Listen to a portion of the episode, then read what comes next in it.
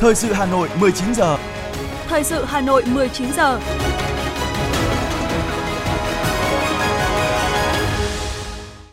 Kính chào quý vị và các bạn. Bây giờ là chương trình thời sự của Đài Phát thanh và Truyền hình Hà Nội, phát trực tiếp trên sóng phát thanh tần số FM 90 MHz. Tối nay thứ bảy ngày 20 tháng 8 năm 2022, chương trình có những nội dung chính sau đây. Thủ tướng Chính phủ Phạm Minh Chính chủ trì hội nghị trực tuyến toàn quốc về phát triển thị trường lao động linh hoạt, hiện đại, bền vững và hội nhập. Đồng chí Nguyễn Ngọc Tuấn chủ trì cuộc họp về việc chuẩn bị giám sát về vấn đề thoát nước, xử lý nước thải trên địa bàn thành phố. Hà Nội, các trường học đảm bảo sách đến tay học sinh trước năm học mới. Bắt đầu từ hôm nay ngày 20 tháng 8, vận hành thử phương án phân luồng và tổ chức giao thông trên tuyến phố Trần Hưng Đạo, đoạn từ Lê Duẩn đến Trần Bình Trọng để thi công giai đoạn 2 ga ngầm S12. Việt Nam đề nghị Campuchia điều tra vụ 42 người bơi qua sông trốn khỏi casino. Phần tin thế giới có những thông tin. Indonesia sẽ tổ chức hội nghị tư lệnh hải quân ASEAN năm 2022 vào ngày 22 tháng 8 tới tại Bali. Trụ sở hạm đội Biển Đen của Nga ở Sevastopol bị UAV tấn công. Sau đây là nội dung chi tiết sẽ có trong chương trình. Kính thưa quý vị và các bạn, sáng nay, Thủ tướng Chính phủ Phạm Minh Chính chủ trì hội nghị trực tuyến toàn quốc về phát triển thị trường lao động linh hoạt, hiện đại, bền vững và hội nhập. Hội nghị được thực hiện kết hợp với hình thức trực tiếp tại trụ sở chính phủ cùng với điểm cầu Ủy ban dân 63 tỉnh thành phố trong cả nước. Phát biểu tại hội nghị, Thủ tướng Chính phủ Phạm Minh Chính khẳng định lao động là một yếu tố đầu vào cơ bản của mọi hoạt động sản xuất và kinh doanh và của cả nền kinh tế. Cùng với xây dựng nền kinh tế thị trường định hướng xã hội chủ nghĩa, Đảng và Nhà nước ta luôn quan tâm phát triển thị trường lao động, xác định phát triển nguồn nhân lực là một trong ba khâu đột phá chiến lược đồng thời xác định lao động việc làm là một trong những nội dung rất quan trọng trong chiến lược phát triển kinh tế xã hội.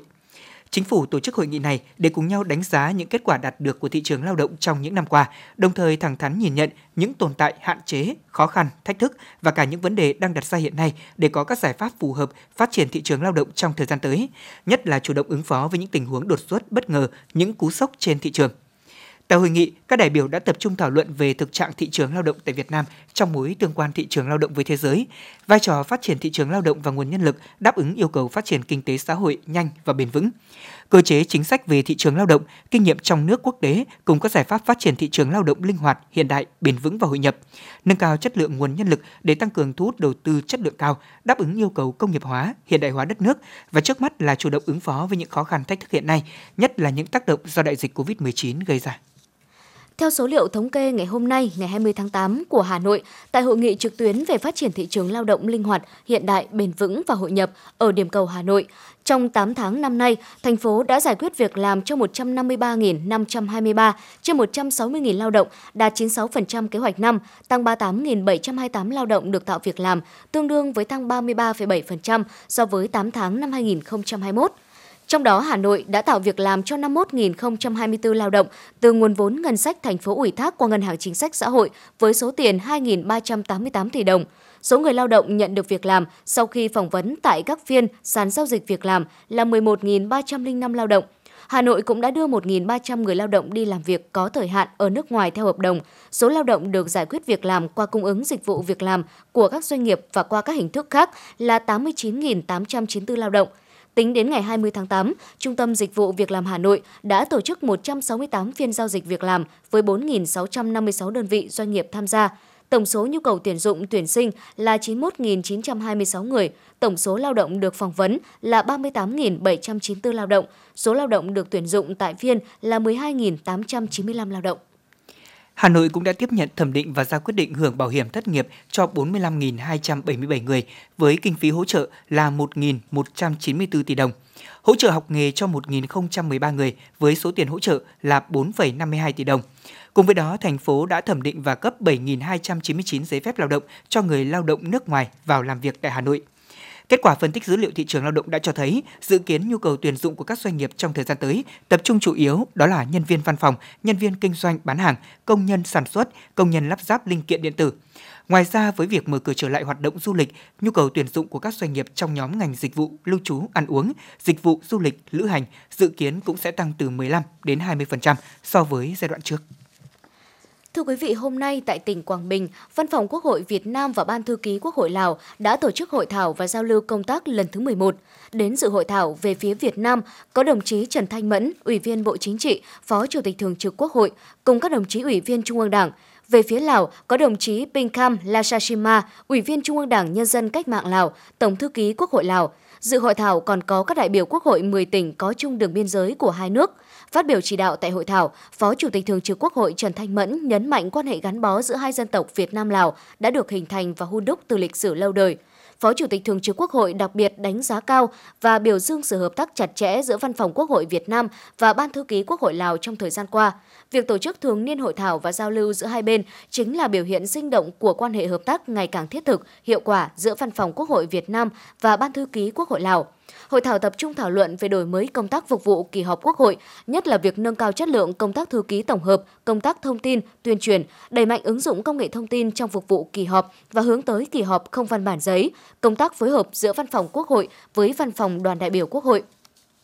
Cùng với các hoạt động mang tính chuyên môn, cán bộ, công chức, viên chức và người lao động của cơ quan giúp việc của hai nước sẽ có cơ hội để thắt chặt tình cảm, hiểu hết thêm về nhau thông qua các hoạt động giao lưu văn hóa, thể thao, tham quan các danh lam thắng cảnh của tỉnh Quảng Bình. Hà Nội chuẩn bị giám sát về vấn đề thoát nước và xử lý nước thải. Theo Chủ tịch Hội đồng Nhân dân thành phố Nguyễn Ngọc Tuấn, thì đây là nội dung giám sát rất quan trọng với mục đích cao nhất là tìm ra và tạo chuyển biến trong việc thực hiện các quy định của pháp luật về bảo vệ môi trường trong quản lý hoạt động thoát nước, xử lý nước thải trên địa bàn thành phố. Cụ thể, đoàn giám sát sẽ tập trung vào một số nội dung – công tác lãnh đạo chỉ đạo triển khai thực hiện các quy định của pháp luật về bảo vệ môi trường trong hoạt động thất thoát và xử lý nước thải trên địa bàn thành phố, tình hình thoát nước và xử lý nước thải đô thị, nước thải tại các khu công nghiệp, cụm công nghiệp, nước thải tại các làng nghề. Thực trạng thoát nước hiện nay tập trung nêu và đánh giá kết quả thực hiện quy hoạch thoát nước thủ đô. Kết luận tại cuộc họp, Chủ tịch Hội đồng nhân dân thành phố Nguyễn Ngọc Tuấn nhấn mạnh, đây là một nội dung rất quan trọng, được lựa chọn để Hội đồng nhân dân thành phố tiến hành giám sát với mục đích cao nhất là tìm ra và đưa được vào vấn đề tạo chuyển biến đối với việc thực hiện các quy định của pháp luật về bảo vệ môi trường trong quản lý hoạt động thoát nước và xử lý nước thải trên địa bàn thành phố Hà Nội. Do đó, công tác chuẩn bị phải thật kỹ lưỡng từ báo cáo đến hồ sơ phục vụ đoàn giám sát, bảo đảm đoàn giám sát sẽ đánh giá kỹ kết quả đạt được, đặc biệt là những tồn tại vướng mắc để đưa ra những giải pháp phù hợp và thiết thực. Chủ tịch Hội đồng nhân dân thành phố giao ban đô thị tiếp tục chủ trì tổng hợp nội dung, chuẩn bị chu đáo cho đợt giám sát, dự kiến sẽ kết thúc đợt giám sát này trước ngày 5 tháng 9 năm 2022.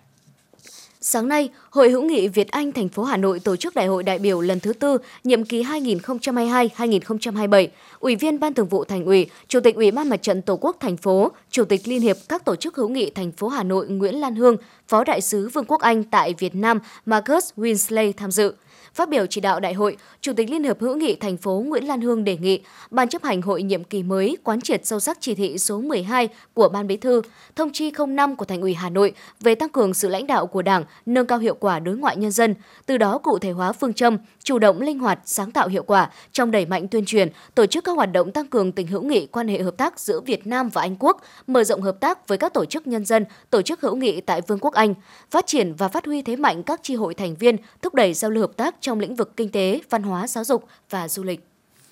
Ban thi đua khen thưởng Sở Nội vụ thành phố Hà Nội cho biết đã nhận được tờ trình của các đơn vị về việc đề nghị tặng thưởng cấp nhà nước cho ba tập thể. Theo đó, đề nghị tặng thưởng huân chương lao động hạng nhì cho công ty cổ phần tập đoàn CEO có địa chỉ tại tầng 5 tháp CEO, đường Phạm Hùng, phường Mễ Trì, quận Nam Từ Liêm, Hà Nội. Đề nghị tặng thưởng huân chương lao động hạng 3 cho Tổng công ty tư vấn thiết kế giao thông vận tải, công ty cổ phần Teddy có địa chỉ số 278, phố Tôn Đức Thắng, phường Hàng Bột, quận Đống Đa. Đề nghị tặng thưởng huân chương lao động hạng 3 cho công ty trách nhiệm hữu hạn một thành viên thoát nước Hà Nội có địa chỉ số 65, phố Vân Hồ 3, phường Lê Đại Hành, quận Hai Bà Trưng. Căn cứ quy định công tác thi đua khen thưởng trên địa bàn thành phố Hà Nội về việc lấy ý kiến nhân dân, mọi ý kiến phản hồi về các trường hợp đề nghị khen thưởng xin gửi về Ban thi đua khen thưởng thành phố số 37, phố Lý Thường Kiệt, quận Hoàn Kiếm trong thời hạn là 7 ngày kể từ ngày đăng tải thông tin.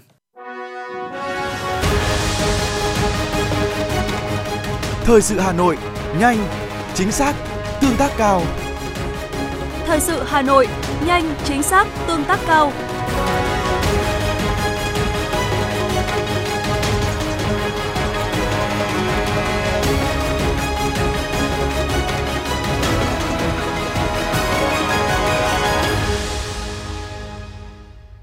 Thưa quý vị và các bạn, thành phố Hà Nội đã và đang tích cực hiện đại hóa bộ phận một cửa của các cơ quan, đơn vị trực thuộc theo mô hình chung thống nhất – Tuy nhiên, bên cạnh những yếu tố thuận lợi, thực tế cho thấy vẫn còn một số khó khăn, vướng mắc cần sớm khắc phục để bộ phận một cửa đạt được sự đồng bộ, nâng cao hiệu quả phục vụ. Để đáp ứng yêu cầu của thực tiễn, Hội đồng nhân dân thành phố đã tổ chức 7 kỳ họp để quyết định các nhiệm vụ cấp bách theo thẩm quyền.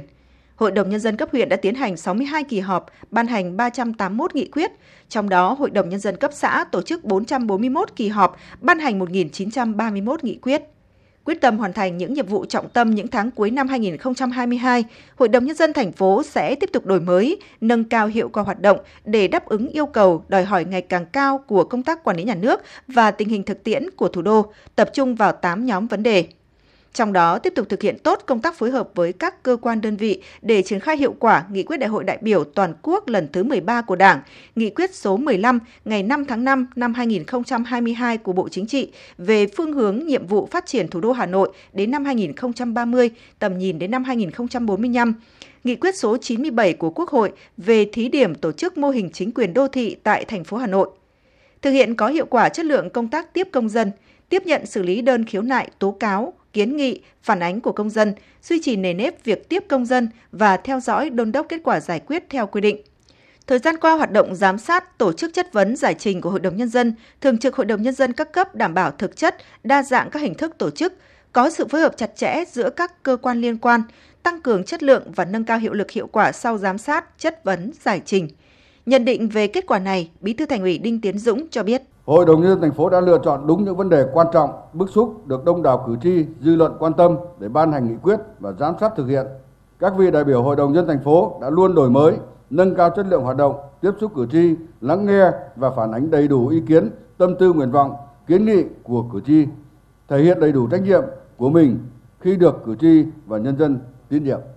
Trên cơ sở tham mưu của các ban hội đồng nhân dân, văn phòng đoàn đại biểu Quốc hội và hội đồng nhân dân thành phố, thường trực hội đồng nhân dân lựa chọn xây dựng chương trình giám sát hàng năm để trình hội đồng nhân dân thảo luận biểu quyết thông qua chương trình phù hợp với sự lãnh đạo của thành ủy, của Đảng đoàn hội đồng nhân dân thành phố và tình hình thực tế. Trong đó tổ chức giám sát việc thực hiện các lĩnh vực liên quan đến quy hoạch, chính sách, chương trình lớn mang tính tổng thể lâu dài, cụ thể là các quy hoạch về quản lý sử dụng đất đai, phát triển công nghiệp, phát triển nông nghiệp, phát triển hệ thống giáo dục, mạng lưới trường học, phát triển hệ thống y tế, quy hoạch cấp thoát nước, phát triển văn hóa, quy hoạch phát triển du lịch, quy hoạch phát triển thể dục thể thao, quy hoạch phát triển công nghệ thông tin, quy hoạch giao thông vận tải, chương trình phát triển nhà ở, quản lý chung cư. Cùng với đó là giám sát về kế hoạch đầu tư công trung hạn,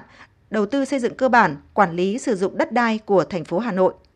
khẳng định Hội đồng Nhân dân các cấp thành phố đã đóng góp tích cực vào sự phát triển kinh tế xã hội của thủ đô. Trong điều kiện phòng chống dịch COVID-19, thành phố đã thực hiện tốt nhiệm vụ kép, đảm bảo an sinh xã hội và thực hiện những cơ chế đặc thù. Chủ tịch Hội đồng Nhân dân thành phố Hà Nội Nguyễn Ngọc Tuấn cho biết, Hội đồng Nhân dân các cấp đã thực hiện nhiều nhiệm vụ đột xuất phát sinh một cách bài bản và hiệu quả – không chỉ họp thường kỳ mà Hội đồng Nhân dân thành phố đã tổ chức nhiều kỳ chuyên đề với cách thức luôn đổi mới, quyết sách các vấn đề lớn, quan trọng thiết thực với đời sống dân sinh. Hoạt động giám sát, chất vấn, giải trình cũng được đổi mới, sáng tạo, ứng dụng mạnh mẽ công nghệ thông tin để nâng cao chất lượng các nội dung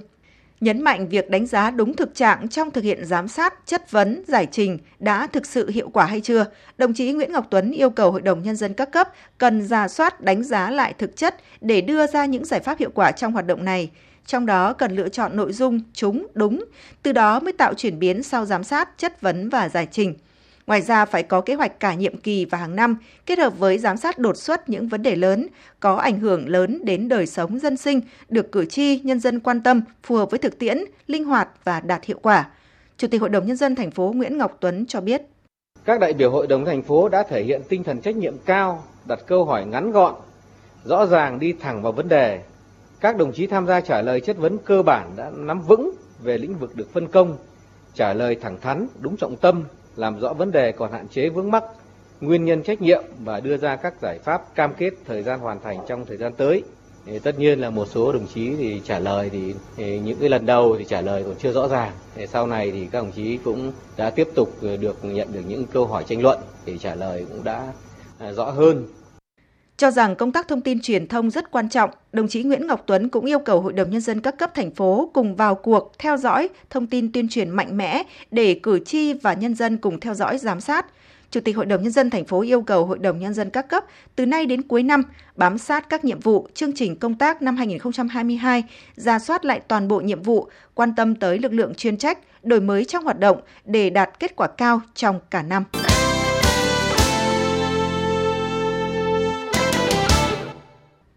Thưa quý vị và các bạn, những ngày này, Công an thành phố Hà Nội đang trong đợt cao điểm 30 ngày đêm thu nhận hồ sơ cấp căn cước công dân gắn chip cho những công dân đủ điều kiện còn lại trên toàn thành phố, với quyết tâm thực hiện tốt đề án 06 của chính phủ. Tại trụ sở Công an phường Hoàng Liệt, quận Hoàng Mai, bà Trần Thị Liên đến làm thủ tục cấp căn cước công dân. Bà rất vui khi được các cán bộ chiến sĩ công an hướng dẫn nhiệt tình, thủ tục nhanh gọn, không gây phiền hà. Bà Liên chia sẻ. Tôi ờ, hôm nay đi sang đây để làm mã định danh. Tôi thấy các đồng chí công an phục vụ rất là chú đáo tận tình. Ờ, trong khi tôi ngồi tôi đứng chờ tôi không biết nhưng mà cũng có người ra hướng dẫn rồi lấy ghế cho tận lời cho tôi ngồi. Nên là tôi rất cảm ơn các đồng chí công an đã làm cho tôi rất là nhanh chóng thuận tiện. Hoàng Liệt, quận Hoàng Mai là phường có dân số đông nhất thành phố với trên 60.000 nhân khẩu sinh sống ở khu dân cư và tổ dân phố, thực hiện chiến dịch thần tốc, lực lượng công an phường đã không quản ngại thời gian sớm tối, phân công lực lượng chia 3 ca phục vụ nhân dân để mọi công dân đến làm thủ tục đều được hướng dẫn và thực hiện kê khai một cách nhanh nhất và thuận lợi nhất. Với phương châm con người còn phục vụ, Thiếu tá Bùi Hồng Điệp, Phó trưởng Công an phường Hoàng Liệt, quận Hoàng Mai cho biết. Công an phường cũng chỉ đạo cảnh sát khu vực giả soát toàn bộ danh sách theo cái danh sách cục gửi về những cái trường hợp mà chưa làm căn cước công dân gắn chip thì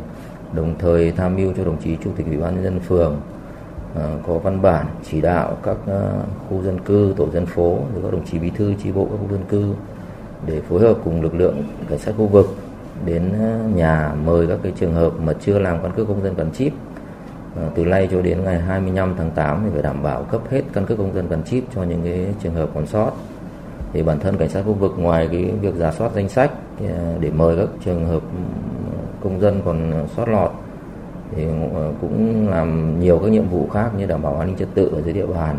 Nên là cũng rất là vất vả trong cái nhưng mà bằng cái quyết tâm của, của cảnh sát khu vực thì thực hiện cho bằng được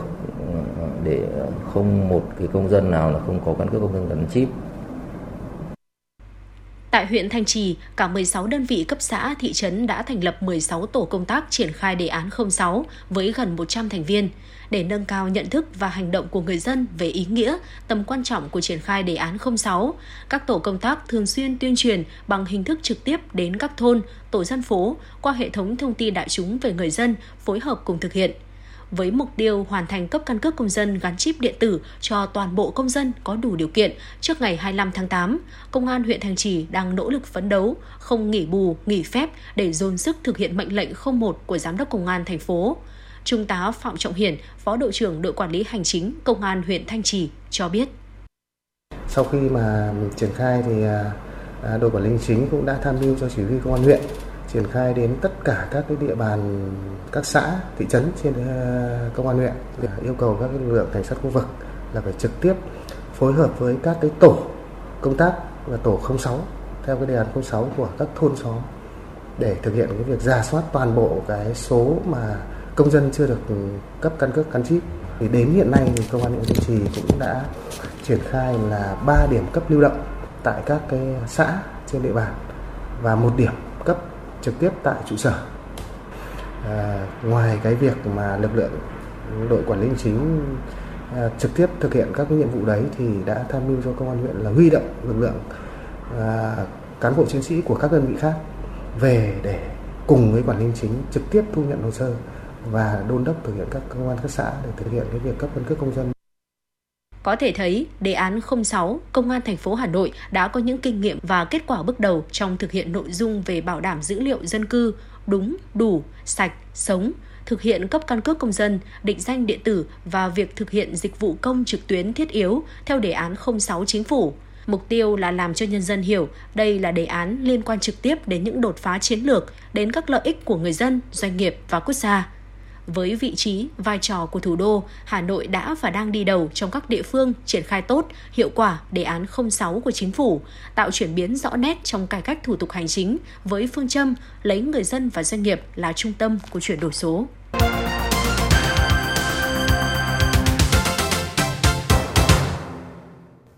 Xin được chuyển sang những thông tin khác.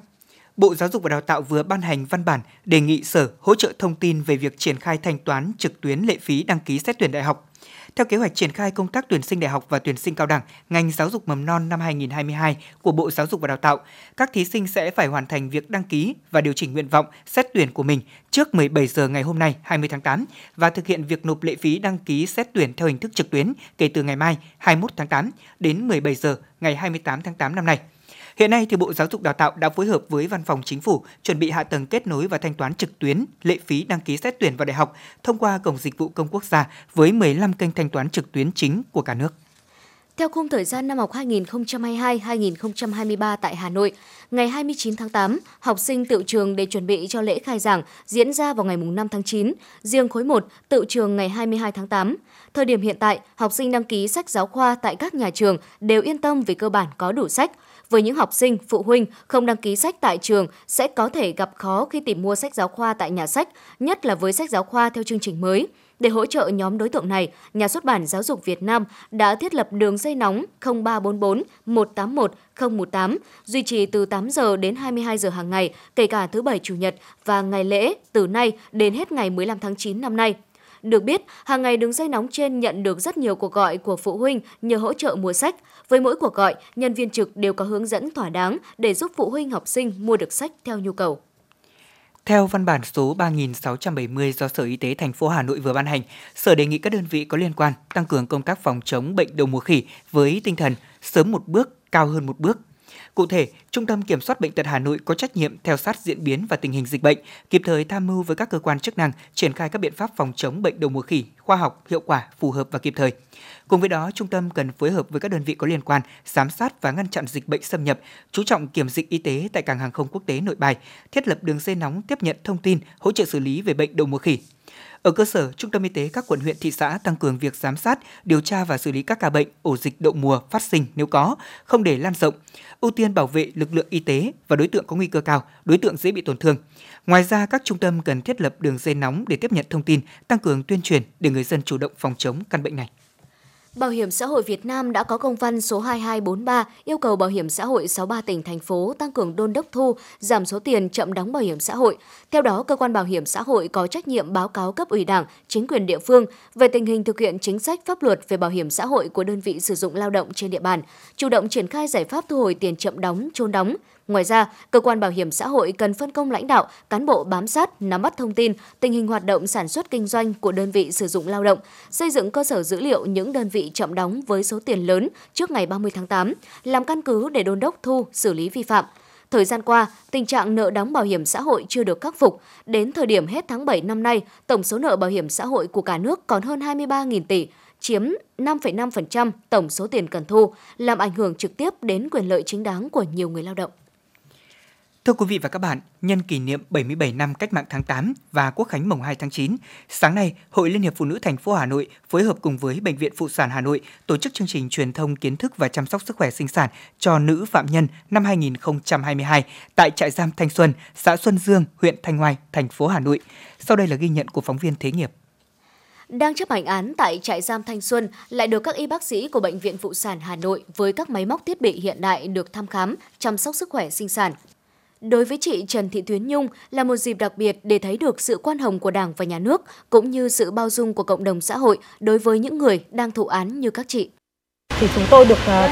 có một cái chương trình thăm khám kết hợp giữa bệnh viện phụ sản chúng tôi đến đây được có à, những cái máy móc thiết bị như máy siêu âm này, máy đầu dò này và một đội ngũ bác sĩ uh, rất là chuyên nghiệp từ bệnh viện phụ sản. Bản thân chúng tôi thì cũng uh, rất là vui mừng là về cái sức khỏe của mình được à, quan tâm sâu sắc hơn à, qua cái chương trình khám này ạ thì là chúng tôi à, những cái bệnh người bạn nào mà có những cái um, bệnh ví dụ như là u vú hay là một số những cái bệnh về về phụ khoa thì được phát hiện kịp thời thì để có một cái hướng điều trị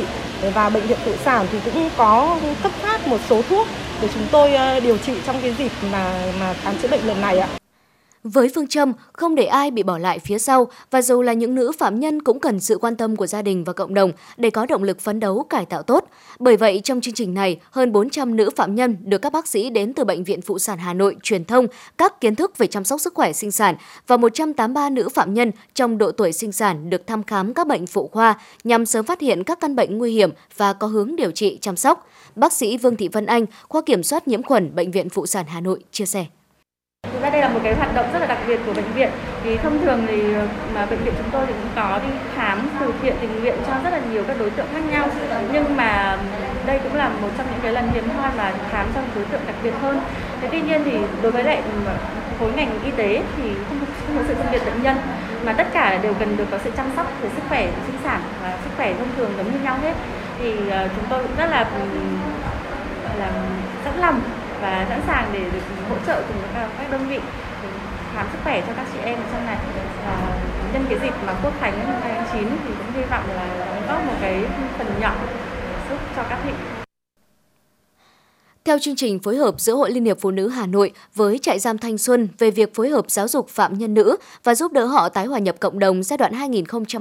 2021-2026. Theo đó, Hội Liên hiệp Phụ nữ thành phố đã tổ chức các hoạt động tuyên truyền giáo dục truyền thống, phẩm chất đạo đức của phụ nữ, tư vấn tâm lý, pháp lý, chăm sóc sức khỏe, góp phần cải tạo giáo dục các nữ phạm nhân, trại viên, học sinh nữ. Thượng tá Nguyễn Ngọc Thiệp, Phó Giám thị trại giam Thanh Xuân, xã Xuân Dương, huyện Thanh Oai cho hay. Hội Liên hiệp Phụ nữ vào để tư vấn chăm sóc thì phạm nhân sẽ có những cái người ta nhận thức được thực tế hơn ở ngoài xã hội hiện tại như thế nào. Cũng và từ đó họ có những cái lòng có những cái lòng tin để tin tưởng vào cái sự ờ, quan tâm của đảng nhà nước cũng như là của các cấp các hội. Đến họ là những người đang chấp hành án tại trại vẫn được quan tâm và đặc biệt là, là, là, là được thường xuyên quan tâm như này thì thực ra là qua các cái nội dung này chúng tôi thấy là phạm nhân là rất là vui mừng và phấn khởi và họ rất tích cực trong à, cải tạo cũng như là lao động học tập. Đối với một số nữ phạm nhân hết thời gian thụ án được đặc xá trở về với gia đình trên địa bàn thành phố, tổ chức hội đã quan tâm động viên, giáo dục, hỗ trợ tâm lý, tư vấn nghề nghiệp, giúp họ vượt qua mặc cảm, sớm tái hòa nhập cộng đồng. Bà Lê Kim Anh, Chủ tịch Hội Liên hiệp Phụ nữ Hà Nội cho biết. Đối với ờ, các nữ phạm nhân đang thụ án tại các trại giam trên địa bàn của thành phố, chúng tôi ờ, cũng với một tinh thần là không để người phụ nữ, nào bị bỏ lại phía sau. Đây là những đối tượng rất đặc biệt. Chúng tôi cũng đã có chương trình phối hợp với ờ, trại giam Thanh Xuân để tổ chức các hoạt động về tuyên truyền phổ biến pháp luật, tuyên truyền về giáo dục truyền thống phẩm chất đạo đức của phụ nữ Việt Nam và tư vấn ờ, về mặt ờ, tâm lý để tuyên truyền về chăm sóc sức khỏe, sinh sản để ờ, hỗ trợ cho chị em có thể nhận thức được những cái sai lầm của mình trước đây và nỗ lực để rèn luyện, cải tạo tốt, sớm được trở về với gia đình, với cộng đồng. Ngoài các hoạt động truyền thông, thăm khám, chăm sóc sức khỏe sinh sản cho các nữ phạm nhân, Hội Liên hiệp Phụ nữ thành phố Hà Nội cũng đã trao tặng 21 xuất quà cho nữ phạm nhân được trại giam đề nghị đặc xá nhân dịp Quốc khánh mùng 2 tháng 9 với tổng kinh phí quà tặng 25 triệu đồng. Thưa quý vị thính giả, liên quan tới vụ 42 người bơi qua sông Bình Di trốn khỏi casino, cơ quan đại diện Việt Nam tại Campuchia đề nghị phía Campuchia hỗ trợ tìm kiếm người mất tích cũng như điều tra nguyên nhân của vụ việc này, đồng thời khẩn trương triển khai các biện pháp bảo hộ công dân. Cục lãnh sự Bộ Ngoại giao cũng đang khẩn trương phối hợp cùng với các cơ quan trong nước nhanh chóng xác minh nhân thân của những người đã về nước và tìm hiểu thông tin để triển khai các biện pháp bảo hộ công dân tiếp theo. Trước tình trạng nhiều người Việt Nam bị lừa đảo, môi giới đi lao động bất hợp pháp tại Campuchia, trong thời gian vừa qua, Bộ Ngoại giao đã đề nghị các cơ quan có liên quan và báo chí trong nước tăng cường tuyên truyền, cảnh báo nâng cao nhận thức của người dân về việc đi lao động ở nước ngoài. Thưa quý vị, hôm nay quận Cầu Giấy đã tổ chức khai mạc Đại hội Thể dục Thể thao lần thứ 6 năm 2021. Đây là một trong những hoạt động chào mừng kỷ niệm 77 năm Cách mạng tháng 8 và Quốc khánh mùng 2 tháng 9, kỷ niệm 25 năm thành lập quận Cầu Giấy, mùng 1 tháng 9 năm 1997, mùng 1 tháng 9 năm 2022. Được biết, thực hiện sự chỉ đạo của thành phố về tổ chức Đại hội Thể dục Thể thao các cấp, năm 2021, quận Cầu Giấy đã chủ động xây dựng kế hoạch và triển khai đồng bộ trên địa bàn. Tính đến ngày 25 tháng 5, toàn quận đã tổ chức thành công Đại hội Thể dục Thể thao tại 8 trên 8 phường, thu hút hơn 14.000 lượt người tham gia. Công tác chuẩn bị cho Đại hội Thể dục Thể thao quận cũng được khẩn trương thực hiện. Hội khỏe công nhân viên chức lao động, lực lượng vũ trang và sinh viên quận, giải bóng chuyển hơi trung cao tuổi quận và nhiều giải thi đấu khác được tổ chức rầm rộ với một chuỗi các hoạt động từ quận tới phường chào mừng 25 năm ngày thành lập quận. Đại hội thể dục thể thao quận lần thứ 6 với 19 môn thi đấu, gồm 126 nội dung. Căn cứ kết quả thi đấu, ban tổ chức lựa chọn các hạt nhân tham gia Đại hội thể dục thể thao cấp thành phố.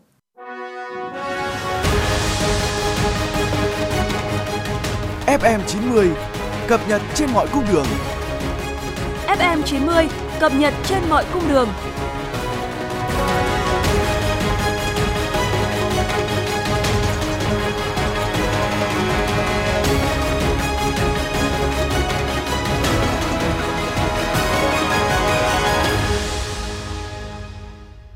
Thưa quý vị và các bạn, sáng nay Trung tâm Phát triển Quỹ đất huyện Đông Anh đã tổ chức thành công phiên đấu giá quyền sử dụng đất đợt 2 tại khu đất X7, xã Liên Hà, thu về cho ngân sách huyện gần 67 tỷ đồng. 19 thửa đất để xây dựng nhà ở tại khu đất X7, xã Liên Hà đã được đưa ra đấu giá quyền sử dụng đất theo hình thức bỏ phiếu kín với mức giá áp dụng cho tất cả các thửa đất là 300.000 đồng trên 1 mét vuông. Kết quả, thửa đất chúng đấu giá cao nhất là 44 triệu 700 nghìn đồng trên 1 mét vuông thửa đất có giá trúng thấp nhất là 28 triệu 900 ngàn đồng một mét vuông. Thành công của phiên đấu giá này đã góp phần nâng cao hiệu quả công tác quản lý khai thác quỹ đất và tăng thu cho ngân sách huyện gần 67 tỷ đồng, tạo nguồn vốn cho đầu tư xây dựng cơ sở hạ tầng và đẩy nhanh lộ trình xây dựng phát triển huyện Đông Anh thành quận trong năm 2022. Thưa quý vị, theo giả soát đối chiếu với quy chuẩn, tiêu chuẩn về phòng cháy chữa cháy hiện hành, toàn thành phố Hà Nội cần lắp đặt bổ sung 6.882 trụ nước chữa cháy, 343 bể nước chữa cháy, 448 bến lấy nước, hố thu nước chữa cháy. Tuy nhiên, cơ sở hạ tầng giao thông, nguồn nước phục vụ công tác chữa cháy trên địa bàn thủ đô còn nhiều bất cập. Mật độ dân cư đông đúc, thường xuyên xảy ra tình trạng ùn tắc giao thông, nhất là vào giờ cao điểm và tại các tuyến phố đang thi công như cầu vượt, tuyến đường sắt đô thị trên cao. Trong thời gian tới, thành phố sẽ ban hành đề án tổng thể về nâng cao năng lực và đảm bảo an toàn phòng cháy chữa cháy và cứu nạn cứu hộ trên địa bàn thủ đô giai đoạn 2021-2025, tầm nhìn đến năm 2030, kế hoạch triển khai nghị quyết số 05 năm 2022. Cùng với đó tăng cường công tác tuyên truyền, phổ biến giáo dục pháp luật và kiến thức phòng cháy chữa cháy và cứu nạn cứu hộ, tập trung giả soát chỉnh lý, xây dựng phương án chữa cháy, cứu nạn cứu hộ và tổ chức thực tập, diễn tập các phương án, chú trọng tình huống chữa cháy, cứu nạn cứu hộ tại nhà cao tầng, siêu cao tầng, dưới tầng hầm, trung tâm thương mại, kho xưởng sản xuất, nơi tập trung đông người. Thưa quý vị và các bạn, xã Kim Lũ, huyện Sóc Sơn đang phát triển từng ngày. Người dân Kim Lũ luôn đoàn kết nhất trí và quyết tâm xây dựng quê hương của mình giàu mạnh, phấn đấu đạt xã nông thôn mới nâng cao giai đoạn 2022-2025. Trong quá trình xây dựng xã nông thôn mới nâng cao, Kim Lũ đã tiến hành vận động nhân dân tự chỉnh trang đường làng ngõ xóm, chỉnh trang khuôn viên nhà cửa và các công trình dân sinh công cộng khang trang, sạch đẹp văn minh hơn theo hướng bảo tồn những nét đẹp truyền thống của dân tộc. Trong việc thực hiện cuộc vận động toàn dân đoàn kết xây dựng đời sống văn hóa, toàn xã có 4 trên 4 thôn đạt danh hiệu thôn làng văn hóa cấp huyện. Xã đã công nhận 2.327 hộ gia đình đạt danh hiệu gia đình văn hóa, đạt tỷ lệ 87,2%. Xã tuyên truyền vận động hội viên, các đoàn thể, nhân dân thực hiện tốt các nội dung chỉ thị của Thủ tướng Chính phủ và quyết định của Ủy ban nhân dân thành phố Hà Nội về việc thực hiện nếp sống văn minh trong việc cưới, việc tang, lễ hội. Ông Nguyễn Đình Khiêm, Bí thư chi bộ thôn Kim Thượng, xã Kim Lũ, huyện Sóc Sơn cho biết. Thực hiện cái chủ trương chung là toàn dân à, thực hiện đời sống văn hóa thì ở thôn đã được nhân dân ủng hộ rất tích cực, đặc biệt là cái phong trào đoàn kết trong nhân dân. cái, cái, cái quy tắc ứng xử nơi công cộng rồi nơi thờ tự đều được nhân dân thực hiện chú đáo. Qua cái cuộc vận động mà thể hiện rất những hiệu quả tôi vừa nói trên đó, là nhân dân rất là tích cực ủng hộ đời sống kinh tế văn hóa mọi mặt đều được nâng cao. Về kinh tế thì trong những năm gần đây tỷ lệ hộ nghèo giảm rõ rệt. Về phong trào văn hóa văn nghệ thì tất cả các đối tượng đều tham gia tích cực. Buổi chiều từ mà cái thành phần tham gia mọi lứa tuổi, từ trẻ nhỏ cho đến người già, buổi chiều rồi buổi sáng tập thể dục đi bộ, đạp xe đạp rồi bóng truyền, tất cả cái thể dục mang tính chất là cộng đồng thì được các đối tượng đều tham gia rất là tích cực.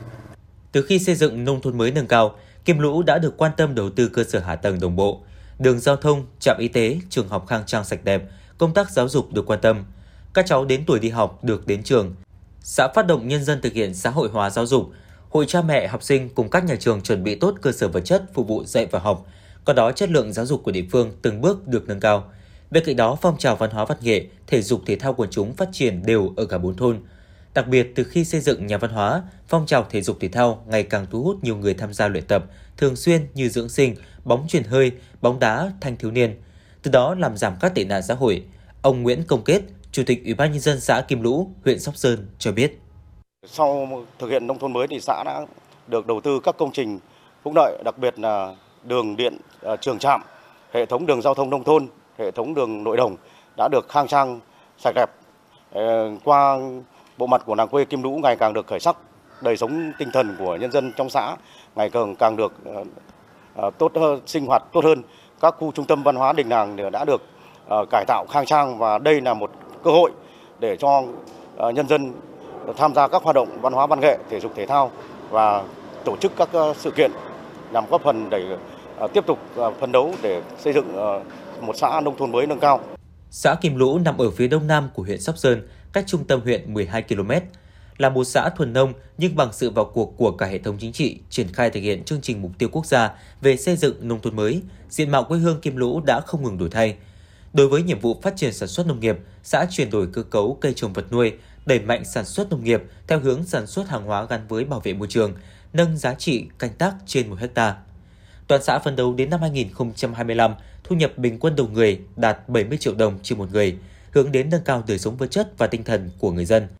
Để đạt được điều đó, thời gian tới, xã Kim Lũ cần thực hiện tốt công tác quản lý nhà nước trên các lĩnh vực, cải cách hành chính, quan tâm phát triển văn hóa xã hội, nâng cao chất lượng các dịch vụ y tế, chăm sóc sức khỏe nhân dân và thực hiện tốt các chính sách xã hội tại địa phương.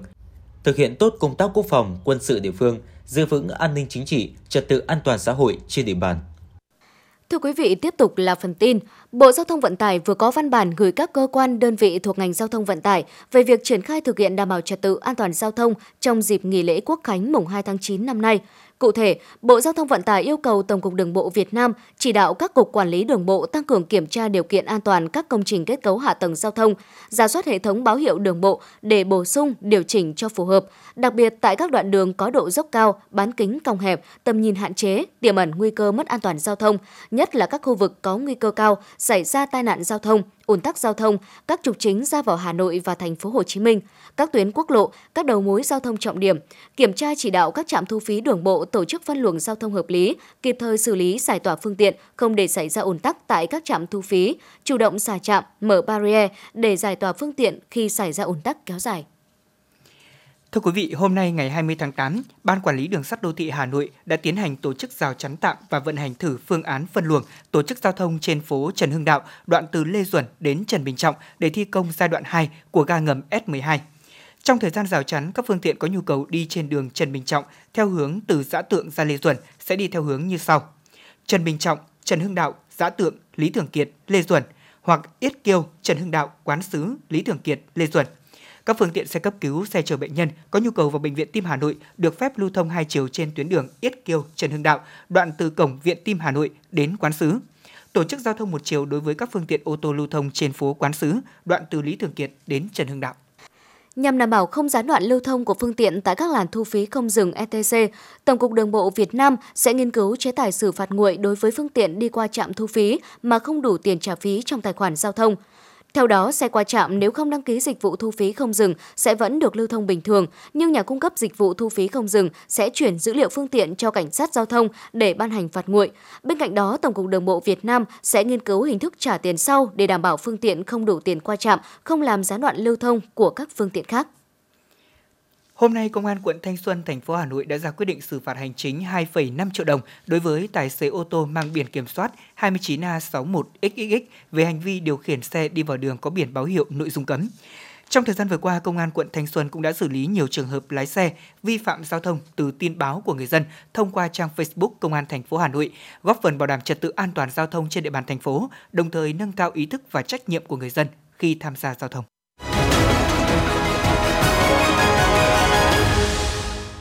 Quý vị thính giả đang nghe chương trình thời sự của Đài Phát thanh Truyền hình Hà Nội được phát trực tiếp trên sóng FM tần số 90 MHz. Xin được chuyển sang những thông tin quốc tế. Thưa quý vị, Tư lệnh Hải quân Indonesia cho biết, Hội nghị Tư lệnh Hải quân ASEAN năm 2022 sẽ được tổ chức ngày 22 tháng 8 tới tại Bali và trọng tâm thảo luận sẽ là việc tổ chức một cuộc tập trận chung với sự tham gia của Hải quân các nước ASEAN. Trọng tâm thảo luận của hội nghị sẽ là việc tổ chức một cuộc tập trận chung giữa các nước thành viên ASEAN. Dự kiến các nước ASEAN cũng sẽ tổ chức một cuộc tập trận chung vào năm 2023 và các nước khác muốn tham dự cần phải có ý kiến của các nước thành viên trong khối ASEAN.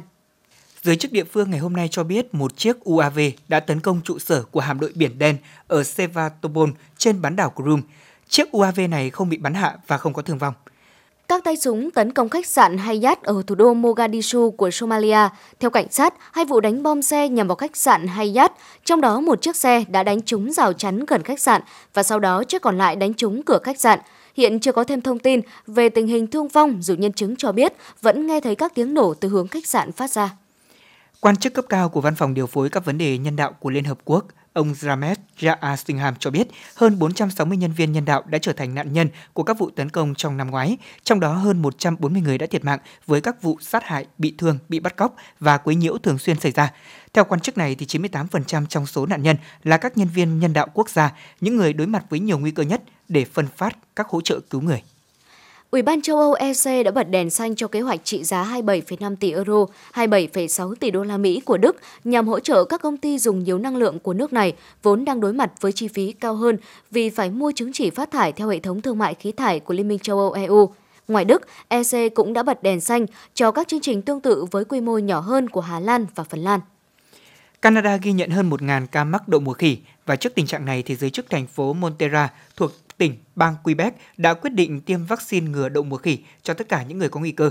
Được biết, kể từ khi chiến dịch tiêm chủng được phát động vào giữa tháng 5, ngay sau khi những ca bệnh đậu mùa khỉ đầu tiên được phát hiện, Motera đã tiêm chủng cho 18.500 người, trong đó có 13% là những người nước ngoài. Thưa quý vị, kể từ sau vụ hỏa hoạn nghiêm trọng tại kho chứa dầu bên vịnh Matanzas, Cuba đã nhận được hỗ trợ từ nhiều nước trên thế giới. Mới nhất, chính phủ Nicaragua thông báo đã gửi một tàu chở lương thực đến Cuba vào ngày 22 tháng 8 tới. Đây là chuyến hàng viện trợ thứ hai của Nicaragua cho Cuba trong năm nay và là chuyến thứ năm kể từ tháng 8 năm ngoái. Cùng ngày, Bộ Ngoại giao Argentina cho biết đại sứ nước này tại Cuba Luis Alfredo Inlarregui đã trao tặng lô hàng viện trợ nhân đạo gồm 7 tấn vật tư y tế nhằm hỗ trợ khắc phục hậu quả nghiêm trọng trong vụ cháy kho dầu.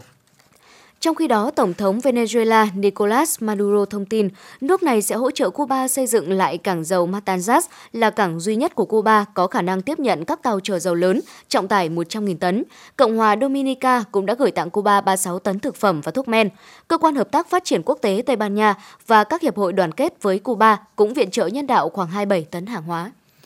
Thưa quý vị và các bạn, chỉ trong hai ngày là thứ năm và thứ sáu vừa qua, thì nhiều nước trên thế giới đã phải hứng chịu cùng lúc nhiều thảm họa như là cháy rừng, lũ lụt và bão. Cụ thể thì cháy rừng đã thiêu đốt miền đông của Tây Ban Nha, khiến hơn 19.000 hecta đất vẫn bị thiêu rụi, khiến hơn 1.000 người tại các làng mạc xung quanh phải sơ tán và ở yên, không được ra ngoài. Trong khi đó, lụt lội và lở đất do mưa lớn ở tỉnh Thanh Hải, miền Tây Trung Quốc bắt đầu từ cuối thứ tư đã cướp đi sinh mạng của 16 người, 36 người mất tích. Một số sông đã đổi dòng, tràn nước ngập các làng mạc và thị trấn. Tại New Zealand thì mưa lớn ngày thứ tư liên tiếp tính tới hôm qua, hàng trăm người đã phải đi sơ tán vì sông tràn vào bờ, còn mặt đất nơi tiếp xúc thì bị ngập nước. Tại thành phố New Zealand ở đảo Nam của New Zealand bị ảnh hưởng nặng nhất với hơn 400 hộ phải sơ tán, một số nhà không còn sinh sống được nữa.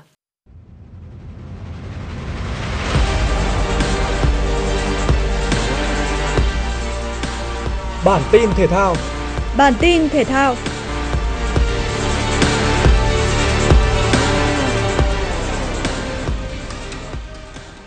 Trận đấu thứ 5 của Lê Quang Liêm tại giải cờ vua FTX Crypto Cup 2022 là thi đấu cờ nhanh trực tuyến trước đối thủ trẻ người Ấn Độ Ramesh Padu. Ván đầu Lê Quang Liêm là người cầm quân trắng đi trước và chủ động đưa Ramesh Padu vào thế phòng thủ. Dù vậy, kỳ thủ người Ấn Độ liên tục đổi quân với Liêm sau mỗi nước cờ, qua đó ván này dừng lại ở tỷ số hòa sau 41 nước thi đấu.